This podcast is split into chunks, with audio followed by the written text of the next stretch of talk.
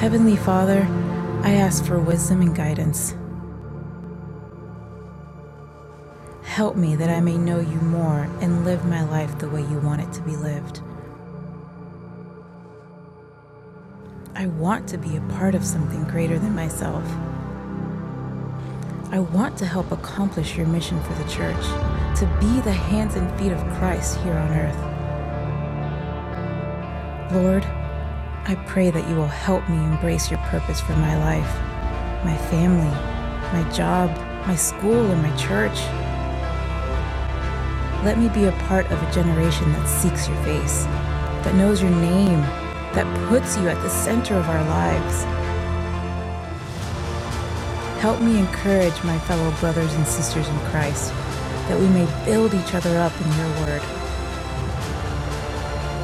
I can see the great work you're doing in my life and the lives for those around me. Let us fulfill your great commission, doing kingdom work throughout our daily lives. I want to run the race well, living out your call on my life, and make my life count.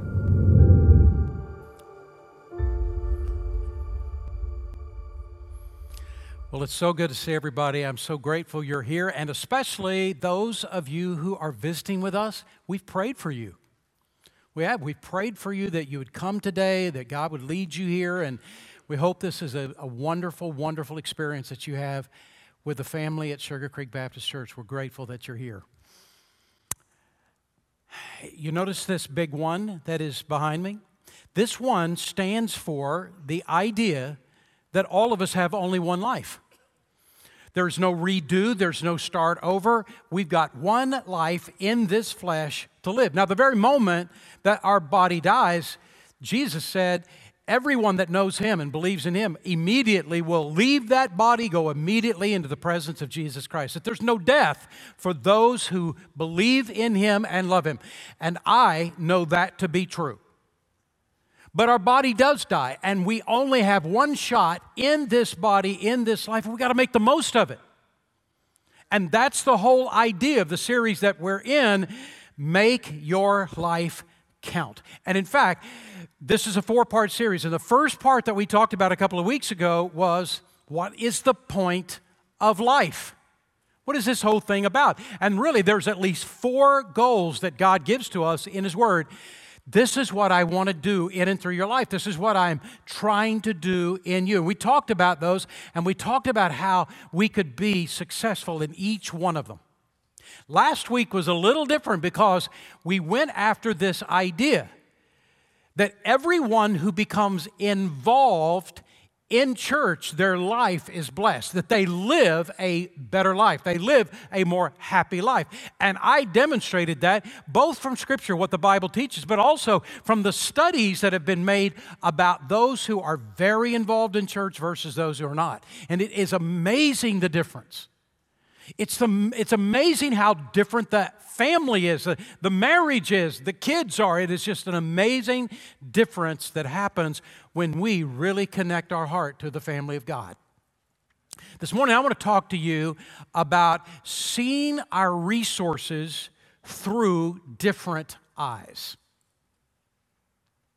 And by resources, I mean the, the, the, the talents we have, the abilities that we have, the spiritual gifts that we've been given, our time, and financial resources. All these things that God has given us, our resources, seeing them through different eyes. Now, the truth is, I talk a great deal about our abilities and talents and using those for God, in ministry to God and others. I talk a great deal. I try to work that concept in as often as I can in the messages that I teach because I do know this is part of the way we grow spiritually, being involved in ministry using our talents and our abilities and our spiritual gifts and our time to bless God and others. And let me tell you, if you if you are not doing that, I hope that you'll consider, hey, sometimes in a church this size they think, hey, they don't need my help at Sugar Creek, but the truth is we actually do.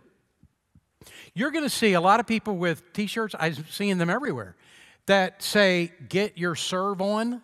Hey, all those that have that t shirt on, would you stand right now? Once you see all those t shirts in this service, see all those? You know what those are about? These are people that are in ministry, in serving in this church. Now, there's a whole bunch more people that are in ministry and serving this church who do not have a t shirt on. Not just these, but they're wearing the t shirt today to sort of say to everybody that's not a part of ministry hey, this would be something that would really bless your life.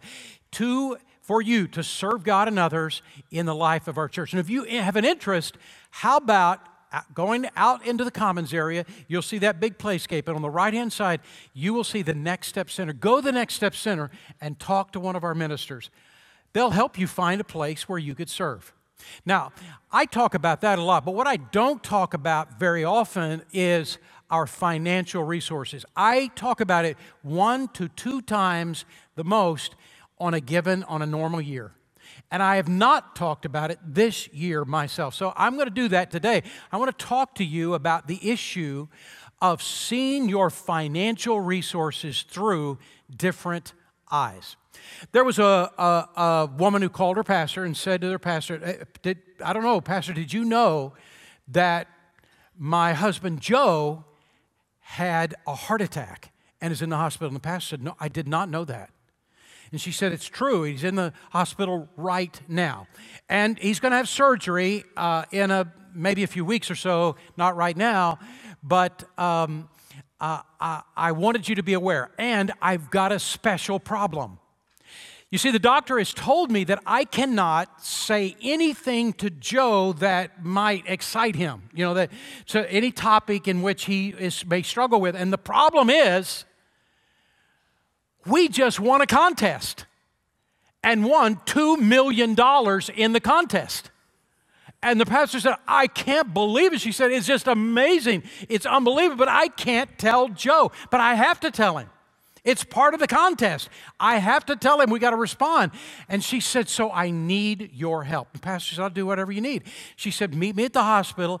I need you to communicate to Joe we won $2 million without causing him to have a heart attack. So they meet downstairs in the lobby. They go upstairs uh, to Joe's room. And the pastor has gotten this whole thing figured out. I know what I'm going to do. And so he is tall, small talk, and then he starts talking about, okay, tell me about what happened with the heart attack. And they're just talking. After a little while, the pastor says to Joe, just for laughs, just for laughs. I, am just curious what, what you would be thinking. If just for laughs you'd got, came into $2 million, what would you do with the money? And Joe said, I, I don't even have to think twice. Pastor, I can tell you, the first million goes to my church. And the pastor died of a heart attack right then and there.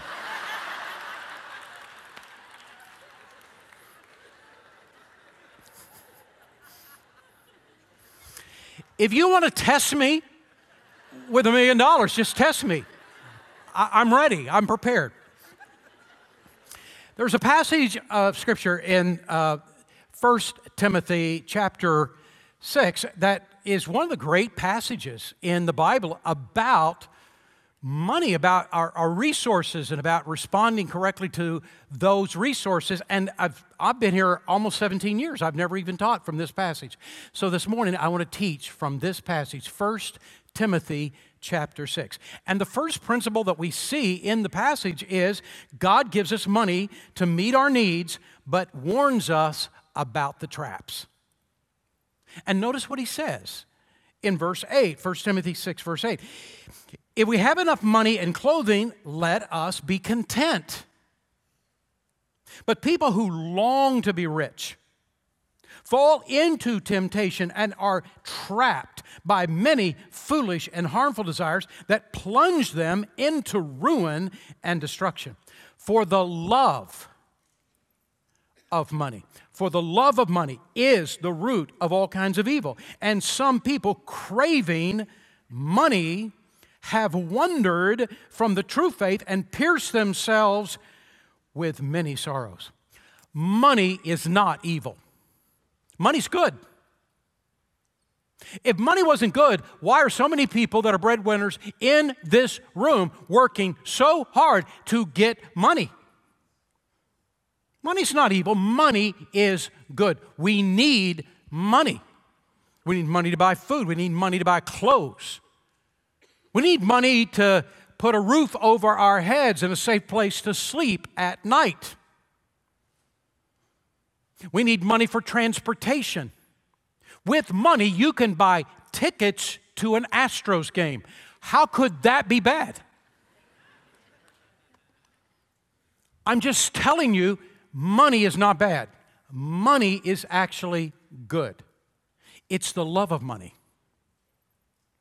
It is the love of money that brings all different kinds of evil. That is what the verse is actually saying. It is longing to be rich.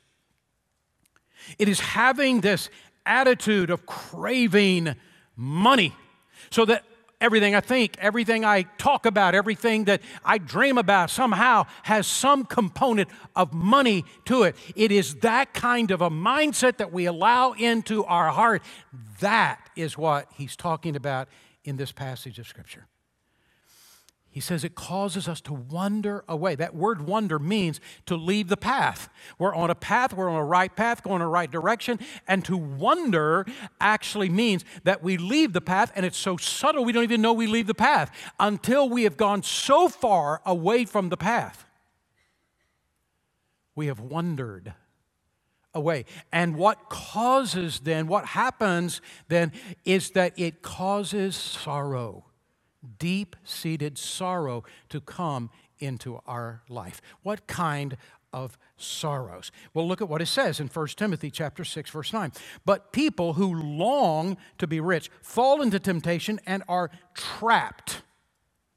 Are trapped by many foolish and harmful desires that plunge them, plunge them into ruin and destruction. So, what are these traps? Well, trap number one is this thinking that having more money and things makes me happier. Ecclesiastes chapter 5 verse 10 says whoever loves money never has money enough. Whoever loves wealth is never satisfied with his income. The Bible really is talking about money in this kind of way that money has a built in law of diminishing returns. There is a point in which getting more and more money really brings a sense of happiness because we can take care of basic needs. But there is a point at which we cross over, we sort of crest, and now money actually takes us down the other side. Just think of it in this term. If money is the source of happiness, you would have to think that the people that have the most money are the happiest people in the world. But if you read the stories, the lives of the rich and famous, you will know that is not true. You will know there is so much brokenness, there is so much heartache. There, there, mostly marriages get broken up, they're just lives are destroyed. What about the guy in prison that died in prison this week and has been all over the news? The corruption and the brokenness of this guy has so much money. No, it is a trap to believe I will be happier if I get more money. It's a trap. Second of all, the trap number two is this having more money will make my life more successful. And this is part of our culture. Just to be honest, this is part of the way our culture thinks. We, we've been born and bred into this, and we, we sort of get into it. Somebody would ask you the question Do you know somebody that's really successful? And more times than not, that would be interpreted Do you know a rich person? I, yeah, I know some people that are rich. Yeah, I, got, I know these people. And more times than not, that's how we interpret. You know some people that have been really successful? But listen to what Jesus said in Luke chapter 12, verse 15. Don't always be wishing for what you don't have, for real life and real living are not related to how rich we are. If we allow our self worth to be entwined with our net worth, there is sorrow coming into our life. And this is exactly what Jesus is saying. There is damage on the way. The third trap is this that my family is better off having more money. Well, there is a basic need of money. All of us feel it food and clothing and everything else. I have never, not one time, ever met anybody who just got a giant raise who was sad. Have you ever met anybody? Just got a big raise and I am so sad about it. Have you ever met anybody like that? I've never met anybody like that. Everybody's so happy. Yay, God. And I understand that. But did you know that every national study, and I brought some to your attention over the years, that there are national studies about how much does a family really need financially, and it's just happiness, it's help because there's basic needs. But when does it sort of crest and start going on the other side? When does that happen in which actually more money begins to be destructive in the life of that family? The law of diminishing returns. And I think it's here. You ready? Our money becomes a negative when it begins to own us instead of us own it. Our money begins to be a negative when it begins to own us instead of us owning it. And here's what I got to say to you God may have blessed some with a ton of money, and that those people are still just trusting God, not the money. But others who have very little and they're trusting still the money, not God. It's not how much money you have, it is how much the money has you. You see the idea? Richard DeVos, who uh, is the founder of Amway, he's a billionaire made this statement money cannot buy peace of mind, it cannot heal relationships or build meaning to a life that has none. In other words, the most important parts of life money cannot do.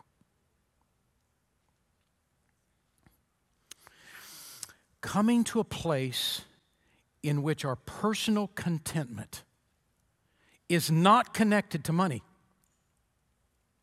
is the greatest place of peace and well being we can ever imagine. Coming to a place in which I can be content with my life. I can be so much at peace in my life, and it has not connected to money. Is the greatest place you could ever reach. And teaching your children that they could reach that sweet spot too, in which it's not money that brings peace and contentment. Does it mean that we, we don't try to, to do better and get promotions? No, I'm not saying that at all. But it does mean this that whether those promotions or that more money comes or it doesn't, it has not affected my peace. It has not affected my contentment because it would never bring contentment in my life anyway. This is the idea of 1 Timothy 6 6 when it says, Godliness with contentment is great gain. If you could reach this place in which you're contented not on the basis of money, but on the basis of your walk with God, of life, and there is integrity and character in your life, godliness, godliness with contentment, this is great gain. So, the first principle is this that God gives us money to meet our needs, but warns us about the traps. There's a second principle in the passage, and here it is God wants to be the source of our life. Not money, not money the source, God wants to be the source of our life. 1 Timothy chapter 6 verse 17 and 18 listen to what he says. Command those who are rich in this present world not to be arrogant nor to put their hope in wealth which is so uncertain, but instead put their hope in God, who richly provides us with everything for our enjoyment. Command them to do good, to be rich in good deeds, and to be generous and willing to share. Now, there's two key words that he has inserted into this passage that are the two key words of the Bible solution to the traps of money. It's God and generosity. God and generosity are the two remedies that the Bible gives to us to keep us from falling into money traps. So the first one is God. And he says this no matter how much money you have or how little money you have, no matter which it is, this is a gift from God. If I don't have a lot, it's a gift from God. If I have a lot, it's a gift from God. God is the author and the giver of all that we have. And God knows what we need, and God knows what we can handle, and God has particular purposes for the gift He gives us, however much that is. You see, loving money isn't, isn't automatically, oh, he's got a lot of money, he must love money. No, he or she can have a lot of money, but not love money, love God, and God is their source. Or exactly the other way around. You and I can fall into the traps no matter how much or how little we have learning to look to God instead of our money. And here is what I wish. Oh, I wish I would have had this written in your student notes today and rats. I didn't, but I'm going to say it twice. When we put our hope in God, it means that we are willing to obey whatever God tells us to do. Be- why? Because God's my source. God, whatever you tell me to do, the answer is yes. Why? Because you are my source, not the money. You're my source. So I don't have to hoard my money. I don't have to say, oh, you can't touch my money, because He is the source of the money in the first place. So when it is that we see God as our source, we are willing to obey whatever God tells us to do because we know He's the source. When we begin to trust God financially, we begin to live with a confidence others do not have. There is something that happens inside of us. There is a unique peace. When our bottom line are, is not connected to our self worth, there is a peace and a confidence that happens in our life that others do not experience. Now, notice what he says in 1 Timothy 6, verse 17 command those who are rich in this present world. So, is that you? Well, everybody in the room say, Of course not. I am no Bill Gates.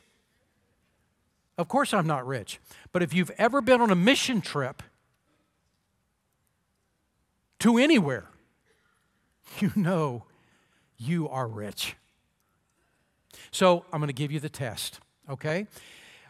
Uh, there is a study done about literally everything in the world. And this study was how can you tell if you are wealthy in this world? And so I'm going to take, take you through the test. You got to participate. I'm watching. Here we go. Are you ready?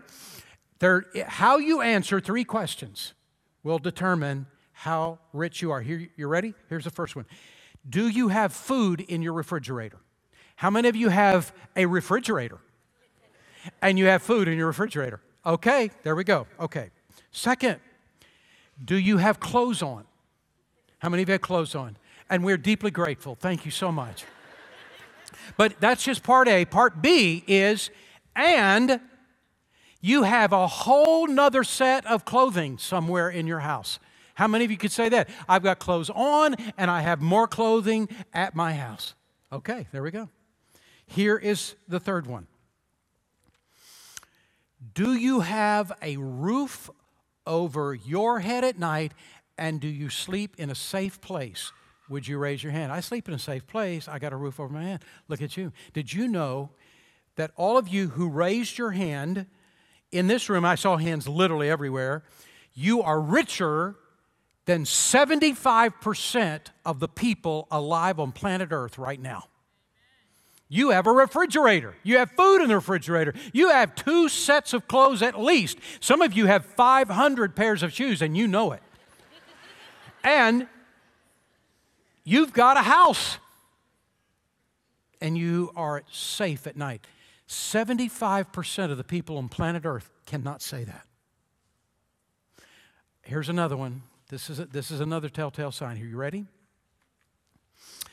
Do you have any money in a bank, a checking account, or a savings account, or money under your mattress, or in a piggy bank somewhere. A piggy bank. How many of you have money? in a piggy bank, under a mattress. You, you, okay. You are richer than 92% of the people on planet Earth. You, you, you are. I am looking at a group of people that are filthy rich in this room. Look at you. I am. I'm looking at, and do you know what? You can't go anywhere else on the face of this earth and have the same tests and have a whole room full of people and everybody's raising their hand. You, you can't go anywhere on the uh, planet earth except America. The United States of America. And I'm going to tell you why. Because this is the land of opportunity like no other place. This is it. This is a land of opportunity. And this is you have demonstrated it. You have demonstrated it with your hands. Now, let me tell you something. This is why so many people want to come to the United States. And I will promise you this if I did not live in the United States of America, I'd be trying to get here as fast as I could. I would be. I would be trying to get here as fast as I could. And I'm going to tell you, the moment I got inside the United States, I'd be coming to Texas as fast as I could. I would be. I would be coming to Texas. You are so spoiled. now, look, what is he saying? Uh, tell all those who are rich. How many of you are rich? Come on, you're rich. You're spoiled, rotten rich. So he is talking to you, and listen to what he says. Command those who are rich, you, to do good, to be rich in good deeds, to be generous and willing to share.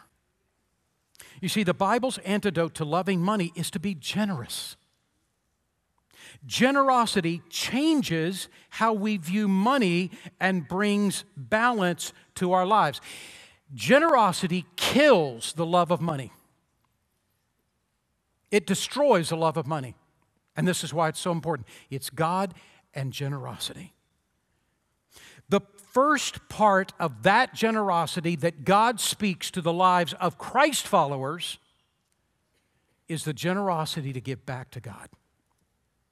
What we call, what the Bible calls in Old Testament, New Testament, the tithe. That word tithe means 10% of all that we get. Listen to what he says in Proverbs chapter 3 verse 9. Honor the Lord by giving him the first part of all your income. Deuteronomy 14 23. The purpose of tithing, there's the word, it means 10%. It's, it, is, it is a word, a Hebrew word that means 10%. The purpose of tithing is to teach you always to put God first in your life. So why the tithe? Why is this so important to God? Because what this does is is that it kills the love of money and it forces you to put God ahead of you. And there it is. So, when I say I'm a, a follower of Christ, and when I say no God, it means that I'm not trusting God. Because to trust God is being willing to say to God, I'm going to obey you because you're my source. When I look at this church, I'm just being honest with you. When I look at this church, it's the most giving church I've ever seen in my whole life. It is the most generous group of people I have ever witnessed in my whole life. And the first thing I want to say to you is thank you so much. Thank you so much for being so generous as a church. Now, let me tell you this I don't know who gives in this church and who does not give, and neither does any other pastor. Not one pastor. Do you know why? We made a decision. When I first came here, made a decision. I would not know who gives. This was true in all my other churches too, but I would not know who gives and who doesn't give. And if you give a whole lot of money and I didn't send you a thank you note, it's because I did not know. I didn't know. And no other pastor is allowed to know who gives and who doesn't give and how much people give.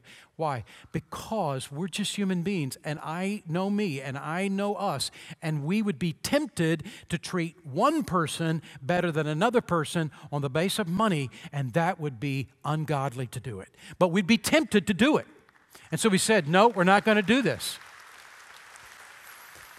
And I've had pastors tell me, you are one dumb pastor to say this to people because they at least they ought to think you're checking. No, I don't care. Because this has to be in your heart. See, I know the Holy Spirit is stronger than me, and I don't have to control. So I'm being upfront with you. This is the way it is. I don't know if you give or don't give, and if you don't give, do not Tell me. I don't want to know. I don't want to have to now deal with that.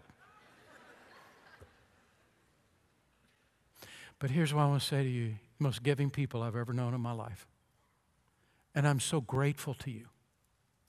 Sometimes we need to be reminded well, where did this money go and what, what happened with it and what, what took place? And I want to just share with you very quickly just some things because I want, I would wish I had two hours, and you're glad I don't, but I have just so many stories that I could say to you. But listen to this. First of all, a year ago, a year ago, I shared with this church about our ministry that emerged called Hilltop of Hope in Mumbai, India, where there we had opportunity to our teams to lead some women to Christ who were in human trafficking and they were locked in and it was not their choice but they were they were locked into that and to share Christ with them and they came to know Christ as savior and we were able to help pull them out of human trafficking. And yay God for that but what do they do now for a living? What do they do? And emerged this idea had to come from the very heart of God. Emerged this idea, well, it starts this business model in which these young ladies could learn a skill of making bags. I don't even know where this came from. Out of the heart of God, they could learn how to make really nice bags and that we could help them sell the bags and then they, they could have profit. And so, what do we do? Our church bought commercial sewing machines and commercial generators for electricity, and we took it to them and we started this business model and now they're making these bags and we got all these bags everywhere and many of you have bought some of these bags. They're really beautiful. They're really amazing. I bought a couple of mother's day for kathy and and you bought other bags and other churches are now doing this. The word has gotten out there. It is absolutely amazing what is happening. And now we've got about 40 young ladies in mumbai who have been brought out of that horrendous lifestyle and now are self-sufficient. And it's because you gave. You gave. And guess what? It has become so, so successful. We're starting this now in Bogota, Colombia, and already 14 young ladies have come to know Christ as Savior. And we're going to do that model right there in Bogota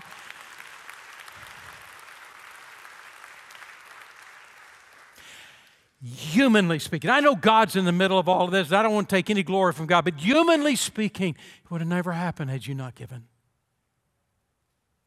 You did this. At Darrington Prison, 26 miles from our church, is a maximum security prison.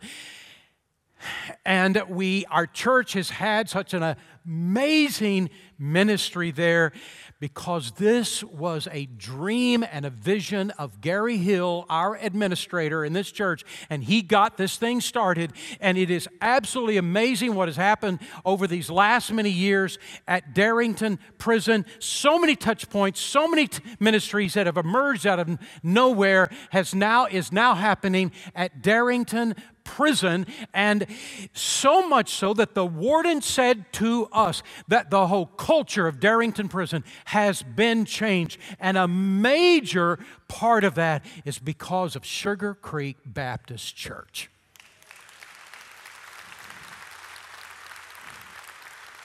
Who could have ever dreamed that in a maximum security prison this could have happened? I'm going to tell you, so many of these guys have come to faith in Christ and growing and maturing in their walk with Christ.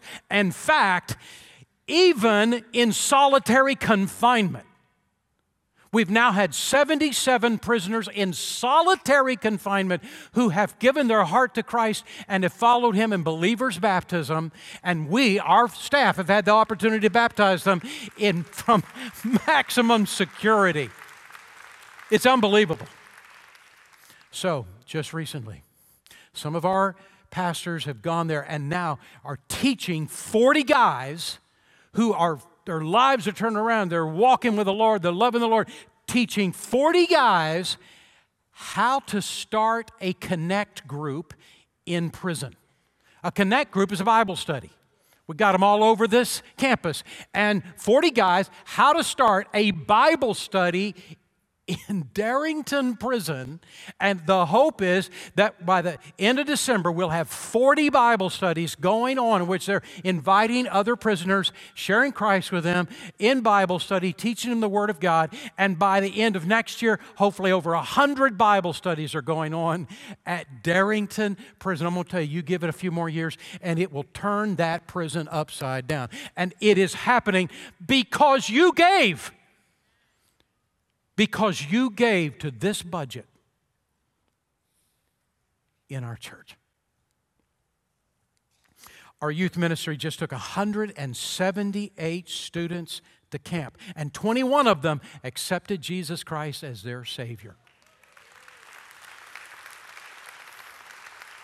And 20 others said, Look, I've accepted Christ as my Savior. I've never followed him, believer's baptism, and said, I want to be baptized. And 48 of these students just would come to worship with their family, but now I want to be a part of Bible study too because I now have met all these other kids. I know more of these kids. I, I want to be a part of the Bible study. 70 of these kids that went to camp did not have all the resources enough, their parents, to be able to go to camp but you sent them to camp through our budget. You sent, you, you sent them to camp this summer. You made that happen. And I just want you to know this is what you are, this is what you are doing. A single mom received an invitation to an Easter egg hunt. You know, we do these Easter egg hunts the Saturday, two Saturdays before Easter, and we do them all over this region. And some of our members did an Easter, got together, did an Easter egg hunt at. Uh, at one of the apartment complexes, and a single mom got an invitation, Easter egg hunt, took her kids, and it was such an amazing moment. And now this single mom is a member of this church and the family member of this church, and you made that happen through this budget. We switched cleaning companies, uh, and all of our facilities, both campuses, are cleaned by a cleaning company. A lot of, a lot of business do, businesses do that. We, we have done that. And we switched cleaning companies. And the new cleaning company now came, and one of our pastors began to witness to one of the guys who was in the cleaning group about how he could know Christ. And he said, Hey, I, I already know Jesus as my Savior. You know how I came to know Christ? I came to know Christ because I was invited to urban camp by Sugar Creek Baptist Church when I was a kid, and I heard the gospel for the very first time, and I accepted Jesus as my Savior. Yes, you, you made that happen. And this summer, this summer, another 261 of kids came to urban camp and multi ethnic camp, and we got to share the gospel with them, and many of them came to faith in Christ. And it happened because you gave to this budget. You're making this happen, is what I'm trying to say to you. This year, we have seen over 50 couples attend a pre marriage workshop, and six of those couples were just living together outside of marriage, not married, but they came to realize look, God intends for us to be married, to live in that, in a marriage relationship, not where we are.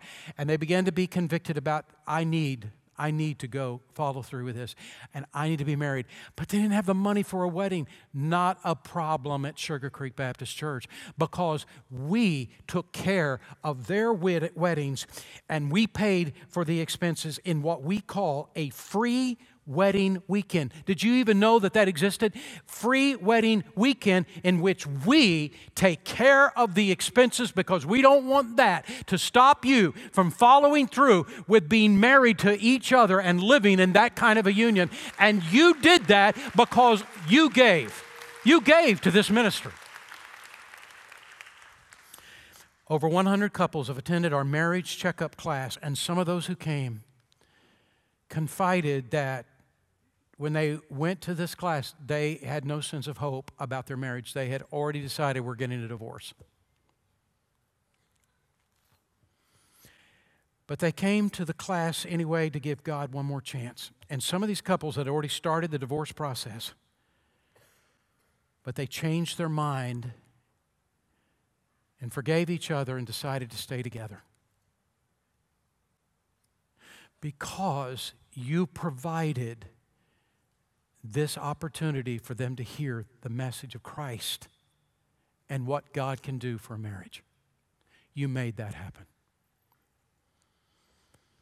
We planted a new church in the Bissonnet area that reaches young ladies involved in human trafficking, leading them to Christ, bringing them out of that environment, and it cur- currently meets in the community room of an apartment complex and over the last 30 days, we've seen nine young ladies commit their heart to Jesus Christ and be baptized because of this ministry. And we are counseling with these young ladies on a regular basis. You made that happen. You made that happen through your giving to this ministry. In a day when many churches are charging now charging a fee for VBS, we still offer it as a free gift to the community. But our VBS is so humongous that it takes so much money to do it and to do it with excellence like we do it. But this summer we had over 2,700 kids plus adults workers, over 2,700 that came to VBS, and 21 children accepted Jesus Christ as their Savior at VBS. And all these other kids grew and matured and learned more about how God loves them and how they love God and they want God. And you made that happen. Humanly speaking, you made that happen because you gave to this ministry. I'm saying to you, you're making an impact far beyond anything you ever imagined. And listen to this every building on every, both of our campuses had electricity all year long. Every building on both of our campuses had electricity all year long, had water all year long, had natural gas all year long, and had toilet paper all year long. And I'm going to tell you, first service, a giant amen about the toilet paper. All that happened, it just didn't float here. There's no toilet paper floating down from heaven. You made, humanly speaking, I know God's in the middle of all this, humanly speaking, you made that happen. Because you believed so much in this ministry, you gave to this ministry. And here's what I'm going to say there's no end to the stories. That'll be all I tell, but there's no end to the stories. Alone, you can make an impact, but together, we're changing our world through Christ. That's what I'm trying to say to you. Every time you give online, every time you give to that offering bucket or whatever it's called, every time you go out and you give to that box that is out there as you're walking down the, the, up the, the aisle, every time you give to this church, you're grabbing hands with hundreds and thousands of people in this church and you're saying it matters to me that we touch lives. It matters to me that people's lives change. It matters to me that people come to know Christ as Savior. It matters to me that people grow and mature. It matters to me that we reach people around the world. And you are saying that every single time. I don't know of any other church who is as aggressive and deliberate and efficient as this church. And I just want to say a million times over thank you for giving to the Lord and being a part of this ministry and making sure this ministry happens. Thank you. Last year, At this time, we were having also a capital funds campaign, Reach Beyond. And the idea of it was that it was to be above our tithe, that we would give beyond our tithe to this project. 700,000 goes to missions, and, and uh, 2.4 million goes to Missouri City to pay off the building note there, and 2.6 for Richmond Rosenberg build out. And I'm going to tell you, we pledged 5.7 million, and it's a two-year, but we haven't even got to the end of the first year, and we've already given more than four million dollars. I'm just stunned by it. I'm absolutely stunned by it. We've already given over $4 million, and yay, God, for that.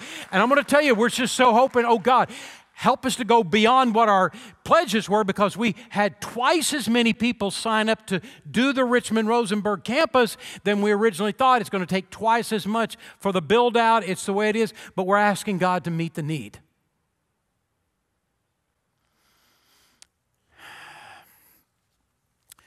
If you looked on the back of the worship guide and you saw on a regular basis, you would notice, yay, we're over 4 million with reach but we're under a half a million dollars in our budget target. Oh no. You don't have to do, oh no. We never spend more than we bring in. But we wondered because we thought, wow, this budget would be so easy to reach, and we made it so easy, so low for us. And how's this not happening? So no pastor knows who gives and who doesn't give. But the finance committee, I mean, the no, no, no, no. Finance committee doesn't know either. But the finance office knows. Somebody's got to know. Somebody's got to handle the money. But they have, they sign a uh, guarantee, a, a promise. They would not tell one pastor or one member of the finance committee or one human being. Can't tell anybody. And they hold to that, boy. They do hold to that. But they did a research. Why is this? Why, why are we struggling to reach our budget this year?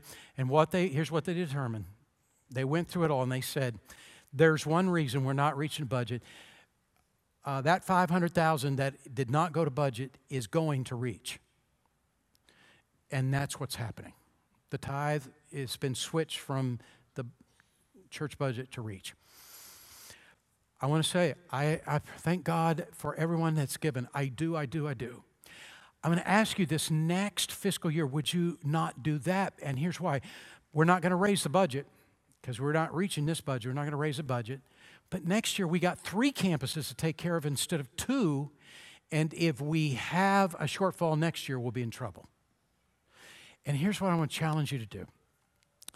Would you consider, I won't know what you do, but would you consider giving your tithe to this budget, and if you give to Reach Beyond, make that above your tithe. Just like Kathy and I are doing, many most others are doing, would you consider that? I won't know one way or another what you do. I want to end it with this statement in 1 Timothy chapter 6 verse 19. In this way, we will lay up treasure for themselves they will lay up treasure for themselves as a firm foundation for the coming age so that they may take hold of the life that is truly life. And the bottom line is what Paul is saying is this when we give, God sees and God blesses us back. Let's pray. Father, I thank you so much for all that you're doing in the life of this church. Oh, God, thank you for how you're blessing Sugar Creek. And God, help us to keep using every dime frugally because we're doing it into you. And keep blessing, keep changing lives, keep touching people, and help us to be a part of it all. Teach us how to let you be our source. Teach us how to give generously